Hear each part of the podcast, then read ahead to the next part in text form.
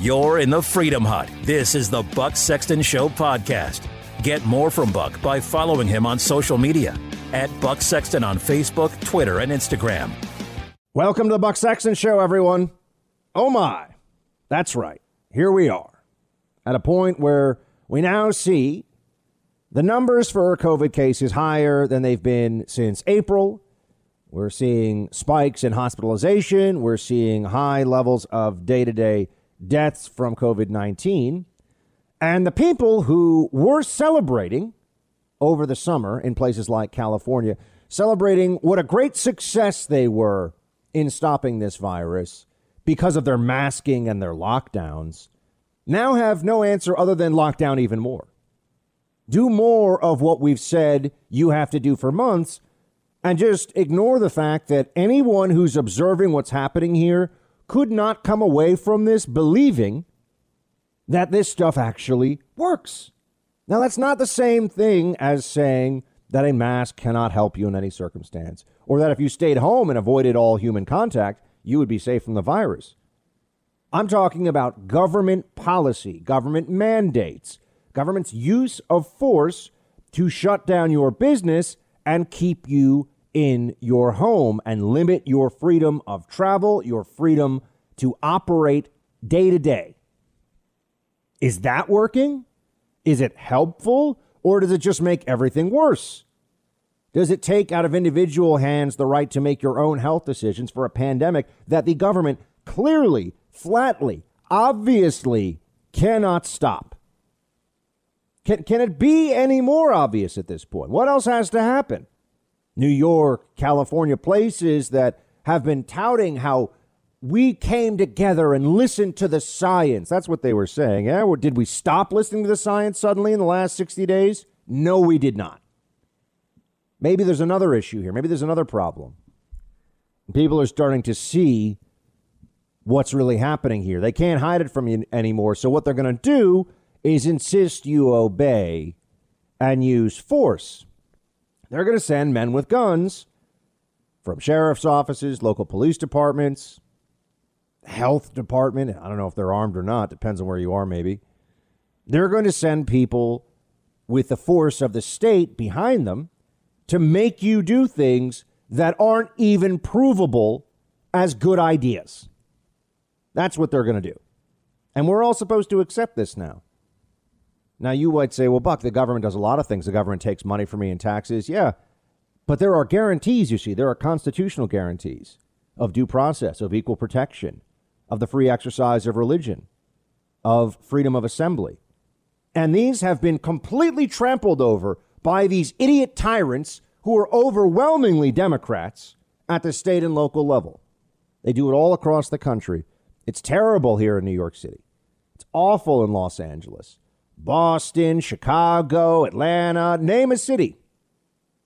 A major city with Democrat control, and I'll show you a place that has shown no ability whatsoever to control COVID 19, but wants even more authority, wants even more power now to make you submit, to make you obey. In Staten Island, this is one of the five boroughs of New York City, perhaps the least known, it's the least populated, and it has much more in common with New Jersey than uh, Manhattan proper. Great place. I like Staten Island a lot. They had a uh, a bar owner, bar and restaurant for Mac's Public House. I spoke to his lawyer last night.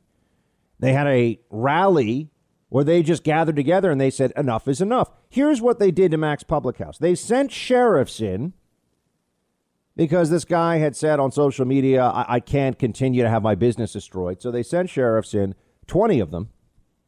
They arrested him.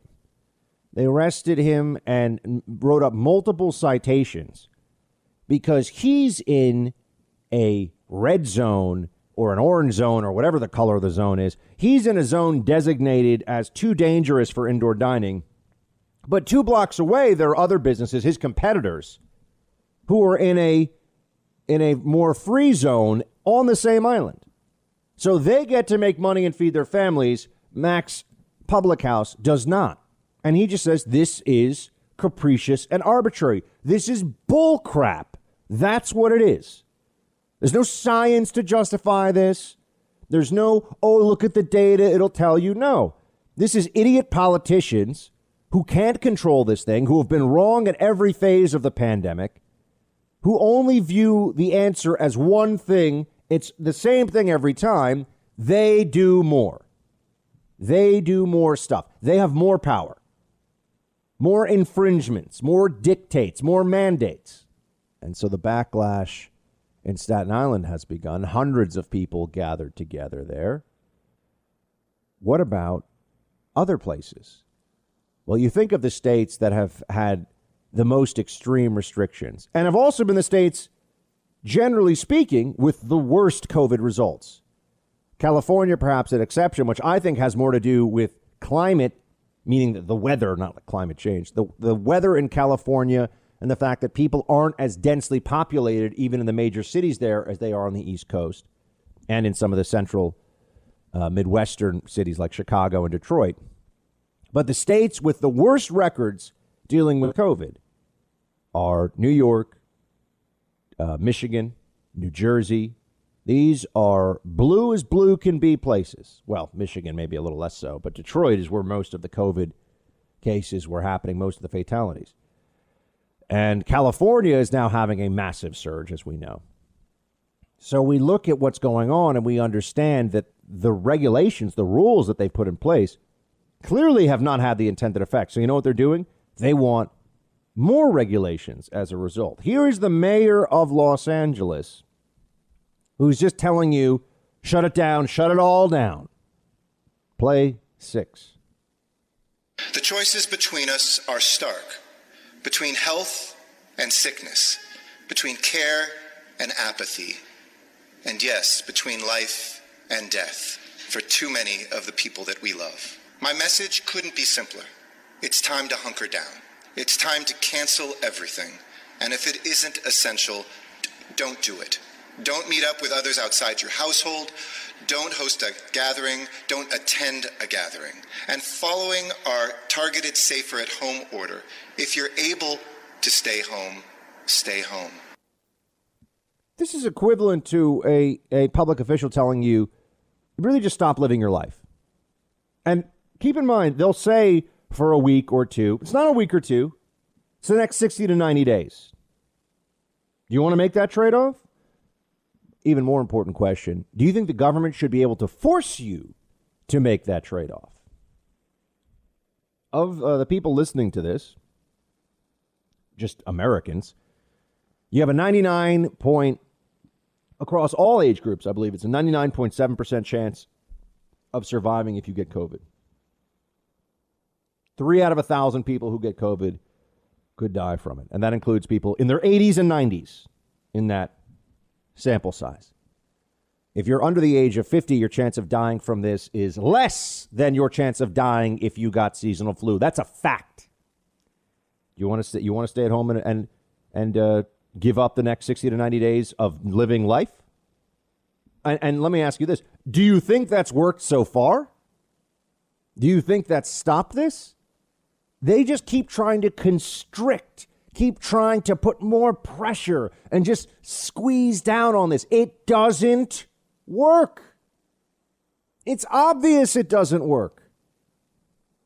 They, they hope and pray, not that the kind of people that call for this stuff really pray in, in earnest, but they, they hope that you won't notice, that you'll just be scared and you'll listen and you'll do as you are told.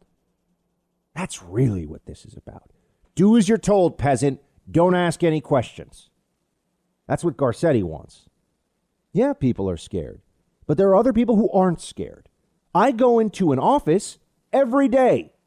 Every day. I'm traveling, I'm moving around the city. I go into an office every day.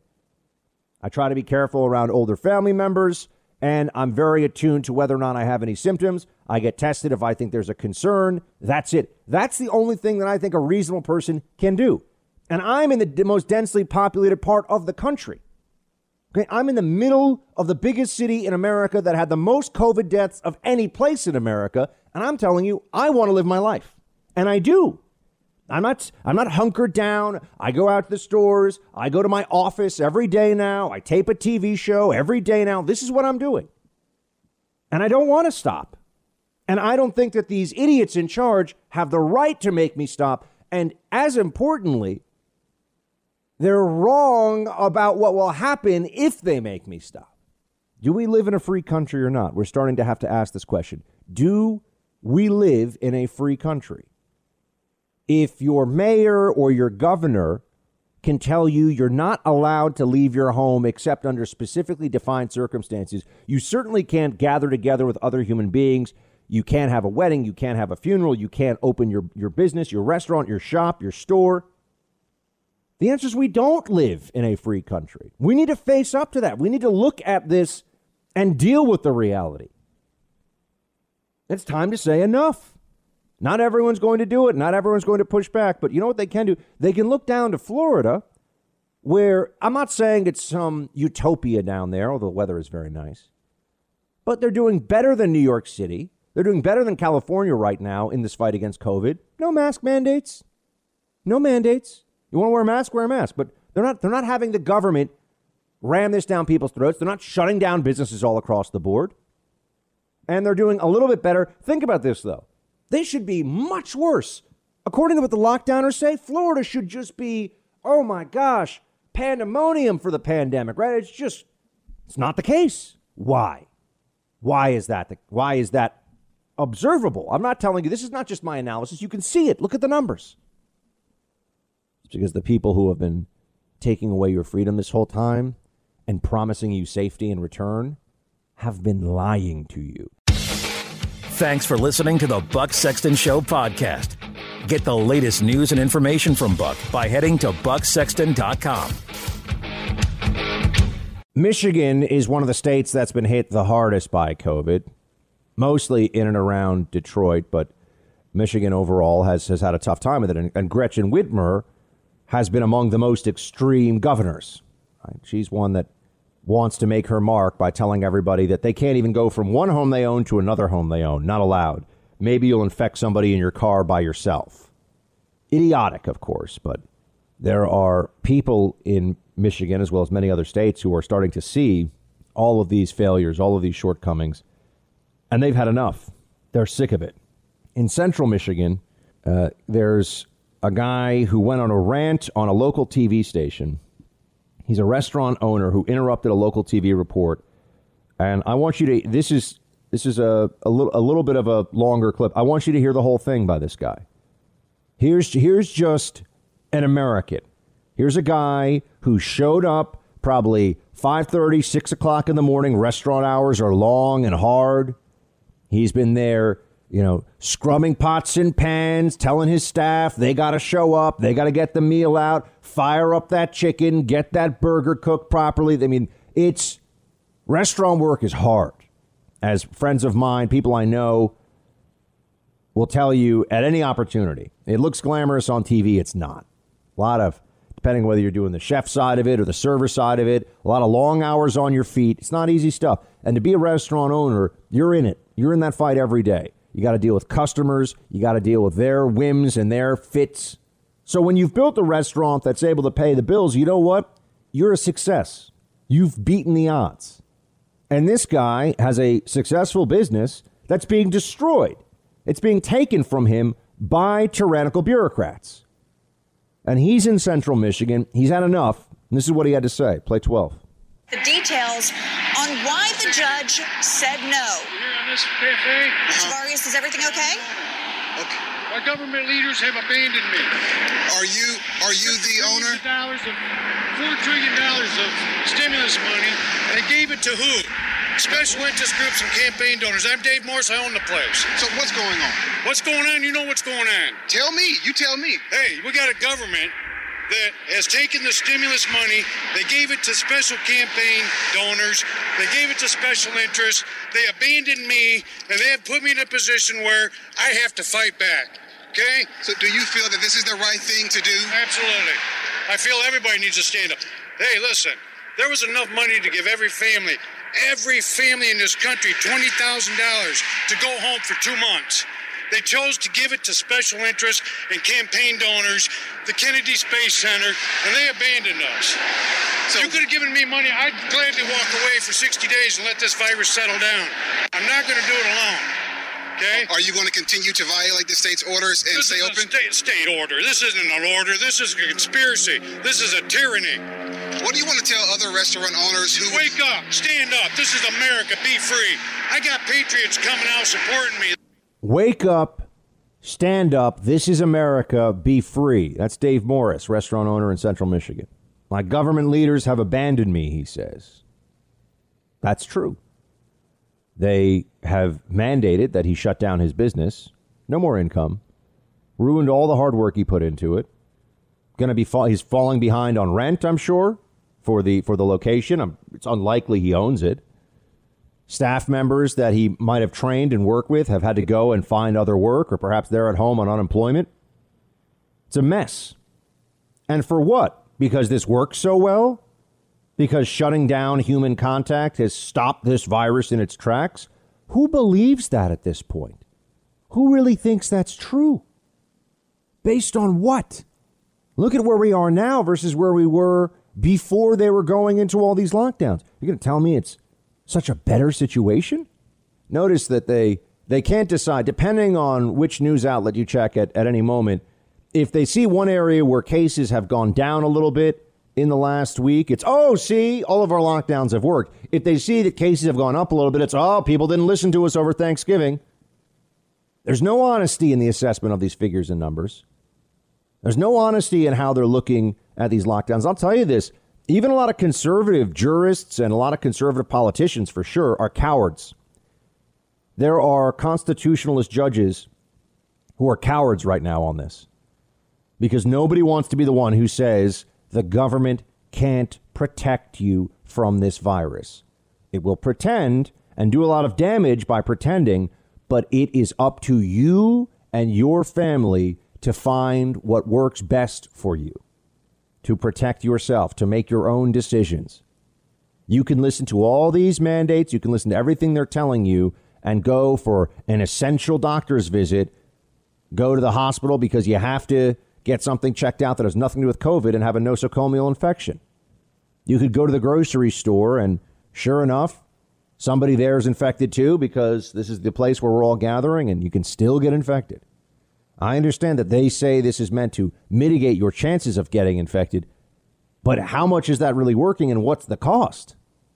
Mitigated by what degree? I mean, if I told you that your chance of getting COVID 19, I mean, it, it, went down by, by 5%, would it be worth all these lockdowns? Why can't we have a trade offs discussion? You're in the Freedom Hut. This is the Buck Sexton Show podcast. For more Buck, head to bucksexton.com and remember to subscribe to the podcast. Well, in Florida, Tucker, as you mentioned, all businesses are open. We've had things like theme parks, beaches open for months and months. We have uh, schools open, all K through 12 school districts, private schools, charter schools. Uh, we have sporting events. And um, I think that for me, I think as you alluded to, a lot of these lockdowns have been very ineffective. Uh, they have huge negative consequences. And my view is that everybody's essential. Who is government to say that your job is not essential? I think it is essential. Uh, I think some of the stuff in March and April uh, uh, didn't work. Um, I think you have to let people earn a living. And it's really not even government's role to say who, who could pick and choose. So we want everyone to have gainful employment. We want businesses to be able to operate. So they're open. Florida's still functioning uh, as a, as a, as a relatively normal society. There you're hearing from Ron DeSantis, the governor. There is another way, friends. That's what I'm saying. And they just ignore it because the people that have pushed these lockdowns, they think they're so smart. Oh, they think they're so much smarter than all the rest of us. Oh, and they've got a bunch of Biden voting blue check MDs who will say, We listen to the science.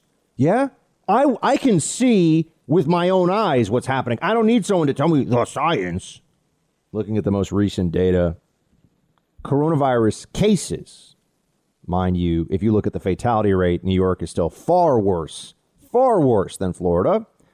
Um, but if you look at cases as of, let me see, yesterday, you got about 8,000 COVID 19 cases in Florida. And you've got, let me see here, um, 89, yeah, 89.75 in New York.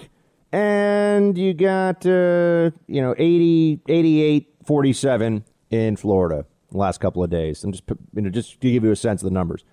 So you got about the same number of cases in New York, same number of cases in Florida. And these are popu- these are states with close to the same population. Florida is actually more populous than New York by a couple of million.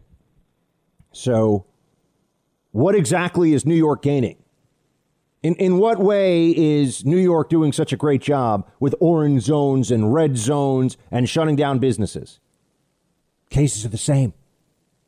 So, uh, we are running the experiment right now in real time. Florida is run by people like Ron DeSantis who are saying, let's look at what's actually happening and deal with what we're seeing in real life. New York is, oh, I'm going to Cuomo. I listen to the science. If you don't listen to me, you want your grandparents to die. Because I'm very sciency. I listen to a lot of science. That's what's going on. We all understand. All you have to do is think for yourself, and you will come to the conclusion that the people who have pushed these lockdowns are living in a fantasy. Remember, the, the alternative to lockdown is not go out to a crowded bar as soon as possible if you're a senior citizen and let people cough in your face, right? They always set up this straw man. The alternative to lockdown is put out all the public health messaging you can about things people can do to try to mitigate, but then allow individuals to make choices allow them to decide whether they want to go to a restaurant and eat indoors or not, whether they want to go to a store and buy something or not. Life is at your own risk. That's the way we should be allowed to live. But that's certainly not what's happening right now. Now we're, we're having all these all these dictates and mandates just just foisted upon us. We were under this tyrannical yoke of idiots, idiots who think that they know so much more than they do about how to make this better. I, I, I would love to see the CDC director try to explain why Florida and New York have about the same number of cases when one is. Eh, you heard the governor. Schools are open, businesses are open, no mask mandates. If, if a business owner wants you to wear a mask, they can put up a, a wear a mask sign, and that's a private premises. And if they want that, fine. I'm not unreasonable. But you see, in New York, every business requires it as a function of law from the government. They didn't make a choice. Some of them might want it, some of them might not. You have to do it. See, that's the mandate part of this. That's the force you, all based upon this highly specious argument that this is a, game changer for stopping the pandemic spread. It's clearly not. What happened in Los Angeles? Why is California exploding with cases? Oh, they were that, California was all about masks, all about masks. Remember when they would have mass gatherings for BLM protests or for Biden victories? Well, they were wearing masks. Oh, okay. What happened? They stopped wearing masks? No. So what's their explanation for this? It gets colder. Oh, human behavior changes because it gets a little colder. California is not that much colder. Just saying. So what's their explanation? They don't have one. They don't have one. Their, their explanation is mask up, shut up, do what you're told. That's all they have to say to you. And the CDC director is entirely unhelpful in this regard. Play seven. The time for debating whether or not masks work or not is over. We clearly have scientific evidence. You couple that with uh, social distancing, hand washing, being smart about crowds, uh, doing things more outside than inside. Uh, these are critical uh, mitigation steps, which to many people seem simple and they don't really think it could have you know much of an impact. But the reality is they're very, very powerful tools. They have an enormous impact. And right now it is so important that we recommit ourselves to this mitigation as we now begin to turn the corner with the vaccine. But the reality is December and January and February are going to be rough times. I actually believe they're going to be the most difficult time in the public health history of this nation, uh, largely because of the stress that's going to put on our healthcare system. Wait, but we're going to do all the mitigation. So how do you know it's going to be the worst winter we've ever had in public health? I don't understand. Notice this doesn't add up. It doesn't make any sense. How, how uh, he says it's very powerful tools. A very powerful tool is everybody masks up, everybody social distances in let's just say one city, and cases drop 30%, 50% within a couple of weeks. That's a powerful tool. Th- does anyone think that's going to happen? Oh no, maybe it maybe it slows the rate, not even the full duration, slows the rate of the spread, meaning the speed, the velocity of spread by what? 5%, 10%? Okay, well how many businesses are you willing to bankrupt? How many suicides are you willing to uh, you know, essentially push people toward? How much depression and and despair and how many seniors die alone in hospitals, die alone in nursing homes because they're not allowed to see their loved ones and they haven't been able to for a long time. I just want to know, you know at, at what cost for that 5% slower spread or 10 and I'm making up the numbers but see I tell you I'm honest when I say I'm just making I'm just taking guesses. That's what they are doing too. Don't you think if the CDC director and all these journos out there had clear evidence don't you think that they would present it? We would all know what it is. Where is this? Where is this? This? Uh, and notice he said evidence, not proof. I want proof. You're going to have government mandates. You're going to destroy businesses and, and ruin lives because you say you're protecting lives by uh, having a, a government mandate to shut down some businesses. Remember, it's not all businesses. If they did a full on lockdown, everyone must stay home. You cannot leave. We will arrest you on sight. Yeah, that that would bring the spread down. You know, I'm sure within two weeks you'd see a, you know, 80% drop or 70% drop, maybe more. But here's the problem with that. Society would crumble. People would freak out. How do we get people what they need? How do we can, how do we get essential day-to-day needs tended to if you can't even leave your home. We don't have the infrastructure for that. We have no way of getting everyone food. You're going to tell people they need to just starve for two weeks? It's lives at stake. Most Americans have a little reserves in the belly. They'll be okay, right? Now, I understand this is just a thought experiment, but think, think through it. Let's say we did that. Let's say we listened to them. We went to the most extreme possible version of the mitigation, as Fauci calls it. Two weeks, no one's allowed to leave their home. You're going to be arrested on site. And we, we, we bring that curve way down. We crush that curve. Then what happens? Okay, we did our two weeks. We did our two weeks. So then we, now we can go out a little bit. Right now we can start going to stores and we, right. And what happens then? Oh, that's right. The virus starts spreading all over again. And they'll say, oh no, but let, us try to, you know, titrate this. Let's try to, try to mitigate this a little bit. No, doesn't work. It's going to spread. The only way to get this thing to stop spreading is to get human beings to not to not be in contact with each other and not live their lives at all. That's it. All this other stuff of, oh, you can only go here, but you can't go there. You can wear a mask going to the bathroom in the restaurant, but not when you sit down in the restaurant. You can go to a restaurant outside, but you can't go to a restaurant inside, unless you're Gavin Newsom, and then you can go to French Laundry with 10 people because you're special, right? We see what's going on here. We understand what's happening.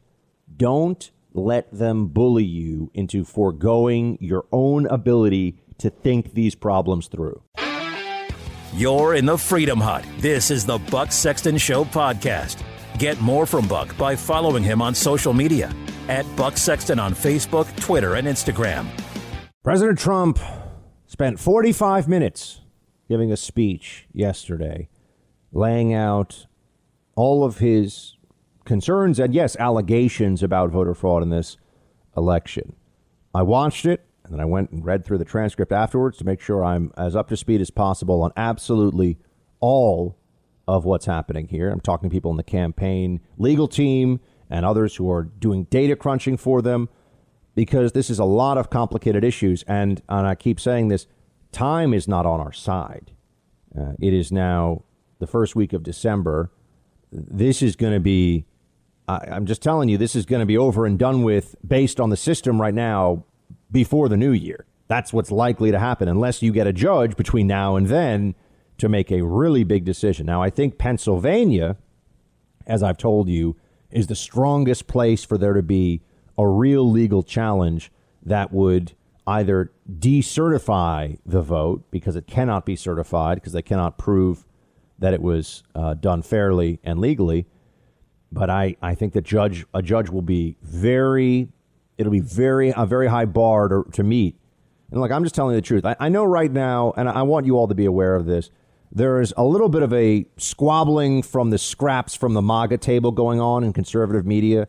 And there are some people who figure it doesn't matter what I do between now and the end of January. Uh, all that really, you know, what I say, how wrong I may be, all that matters is that I seem like I'm the real fighter. Look, I'm telling you that Trump needs to fight this thing to the end, but I'm also realistic. You know, I'm coming at this with open eyes about the chances of success. They're not zero, but they're not high. People are welcome to criticize me, tell me that I'm wrong. I hope those people, especially those who have been following me or known me for years, will come back if I'm right, which, as we all know, well, I won't say it, uh, but come back and tell me, wow, you were right. We fought it, but your your prediction on the on the chances here. And now, why does it matter what the chance is? It matters because we need to manage our expectations. We need to understand that, that this Georgia runoff on January 5th, we better damn sure get out there with, with everything we've got as conservatives. Every Republican in the state of Georgia needs to go out there and vote. And we need to make sure that there's not fraud going on there. You know, we need to, we still have a battle to fight here, friends. Even if Trump wins, we've got a battle to fight. There's a lot of stuff going on here. So now I'll, I'll let you hear from the president. This was this was part of his his uh, statement. Play one. This may be the most important speech I've ever made. I want to provide an update on our ongoing efforts to expose the tremendous voter fraud and irregularities which took place during the ridiculously long November 3rd elections. We used to have what was called Election Day. Now we have election days, weeks, and months, and lots of bad things happened during this ridiculous period of time especially when you have to prove almost nothing to exercise our greatest privilege, the right to vote. As president, I have no higher duty than to defend the laws and the Constitution of the United States. That is why I am determined to protect our election system, which is now under coordinated assault and siege. President saying here that it is his duty as commander in chief to make sure that he looks into this with everything that he can. That they do the due diligence, the investigation, and they present facts both in a court of law and a court of public opinion. And the president continued, play two. For months leading up to the presidential election, we were warned that we should not declare a premature victory. We were told repeatedly that it would take weeks, if not months, to determine the winner, to count the absentee ballots, and to verify the results. My opponent was told to stay away from the election. Don't campaign. We don't need you. We've got it. This election is done. In fact, they were acting like they already knew what the outcome was going to be. They had it covered, and perhaps they did, very sadly for our country. It was all very, very strange. Within days after the election, we witnessed an orchestrated effort to anoint a winner, even while many key states were still being counted. The constitutional process must be allowed to continue. We are going to defend the honesty of the vote by ensuring that every legal ballot is counted and that no illegal ballot is counted. This is not just about honoring the votes of 74 million Americans who voted for me. It's about ensuring that Americans can have faith in this election and in all future elections. It is about that. The president has a duty here, despite what all the media is saying and, and their claims that he's he's crazy and this is insane and this is a coup and you know all the hysterics from them. I'm actually almost impressed that they haven't exhausted themselves with their Trump is destroying the republic and, and all the hyperventilating. You would think after a while it would just get tiresome for them, but it's but it's not. There is a case being presented today in Nevada about voter fraud alleged to have, uh, alleged to have occurred there. We've already seen the case presented in Michigan and in Arizona and in Pennsylvania. And now it's Battlefield Georgia that a lot of people are focused on. We stay in this fight, friends, win or lose. Thanks for listening to the Buck Sexton Show podcast. Get the latest news and information from Buck by heading to bucksexton.com. Alexandria Ocasio Cortez is the ideological leader of the Democrat left. We all know this. Right? She can do whatever she wants on social media, and all of a sudden will trend. And all the all the idiot leftists who think that MSNBC is really high high level intellectual stuff, they they say, yeah, AOC, she's great, she knows what's up, social justice, wokeness, all that stuff, right? We we know that that's it's just the way it is. But today, this is this is uh, it's trending, and it's amazing. AOC has AOC has opened a, a store online. And this is my favorite one. This is all over social media now. She is selling a sweatshirt that says tax the rich. Like, yeah, tax the rich, tax the tax the rich people. How much do you think AOC's tax the rich sweatshirt retails for right now? This is in, this is the AOC store. I'm pretty sure that's capitalism. Do you think she's going to give, uh, you know, half of the proceeds of this to underprivileged families? You, you think that she's or, or, or more? You, you think that this is just being run out of the kindness of her heart? No, I'm sure she's going to make millions off of this. She's a brand now. AOC is a brand. Um, and I, I, think that she recognizes that she wants to be a uh, a, a very powerful Democrat for a long time to come, and you need money. Um, I always think of AOC as Appellation d'origine contrôlée, which is the French for where a wine comes from. If you ever see AOC, there used to be a great little French place, probably gone now in the West Village, called AOC. So you can either have it be Alexandria Ocasio Cortez or Appellation d'origine contrôlée. Uh, either one, both AOCs. And She's selling this sweatshirt for $65. $65. That's an expensive sweatshirt. Producer Mark, have you ever bought a $65 sweatshirt? Certain ones, yeah. Okay. So you tell me that's not that that seems kind of pricey to me. That seems like I could probably get a polo sweatshirt or something kind of fancy for that. It's reasonable for something with a logo or something on it, sure, I guess. Okay. So uh, but but, but we well, hold on, but see that's a perfect point because you know if you're buying that, I was going to say Eagles jersey, but I don't want you to throw things at me. If you're buying that sweatshirt at Met Stadium, they're taking a big. A, they're, it's you're not just paying for the sweatshirt. You got to pay for the name usage and the profit and everything else, right? So you're getting. So yeah, I think that's that's what I would assume. If you were if you were buying from one of the don't they sell like gear at the stadiums, right? So if you were buying a stadium sweatshirt, it probably sixty five or seventy bucks. Yes, even online, that's what they retail for you. Yeah. Okay. But this is a tax the rich sweatshirt. I can assure you it doesn't cost her $60 to make this. She's doing this to make a profit. Oh, that's great. $65. Let me see what, what other gear is. She's got tax the rich, drink water and don't be racist. What else do we have? Student debt with a line through it and the Green New Deal. It's like a painting of her with the Green New Deal. I love it. I think I think AOC for our side is great.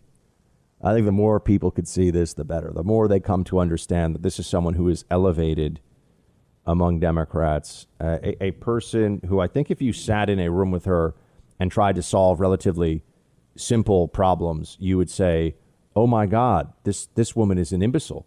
but she's one of the most powerful Democrats in the country. Uh, and I mean, this is somebody who thinks that it's a great slam on her critics to say that she won some kind of a a science award in high school. Yeah, yeah, that's uh, when you have millions and millions of followers. That's what you do. And I'm going to tell you this right now: And you may not like hearing this, but but you will you will listen to me say it, and most of you will know it's the truth. And don't give me I I can already feel heads shaking across the country because you know what I'm going to say. You know what I'm going to say. Ocasio Cortez could very well be the Democrat president of the United States at some point in the future. I, I know you don't want to hear it, but it's true because it's all about the story, the media, the narrative. That's all that matters. Joe Biden thinks he just won the presidential election. The media has already declared him the winner. If if they can make Joe Biden president, they can make anybody president. That's what they're thinking. Why do you think there's so much jubilation?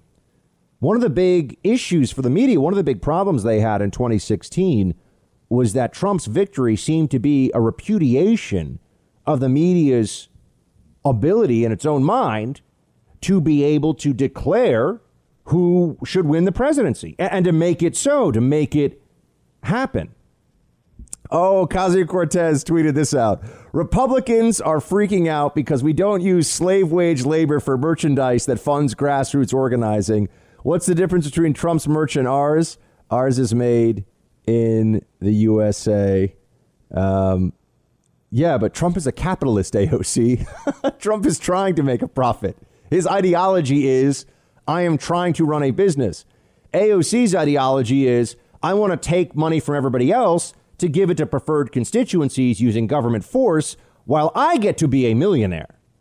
AOC, if she's not already worth over a million dollars, which I'm sure she is, uh, is going to be worth millions and millions of dollars. Politics and celebrity are now one and the same.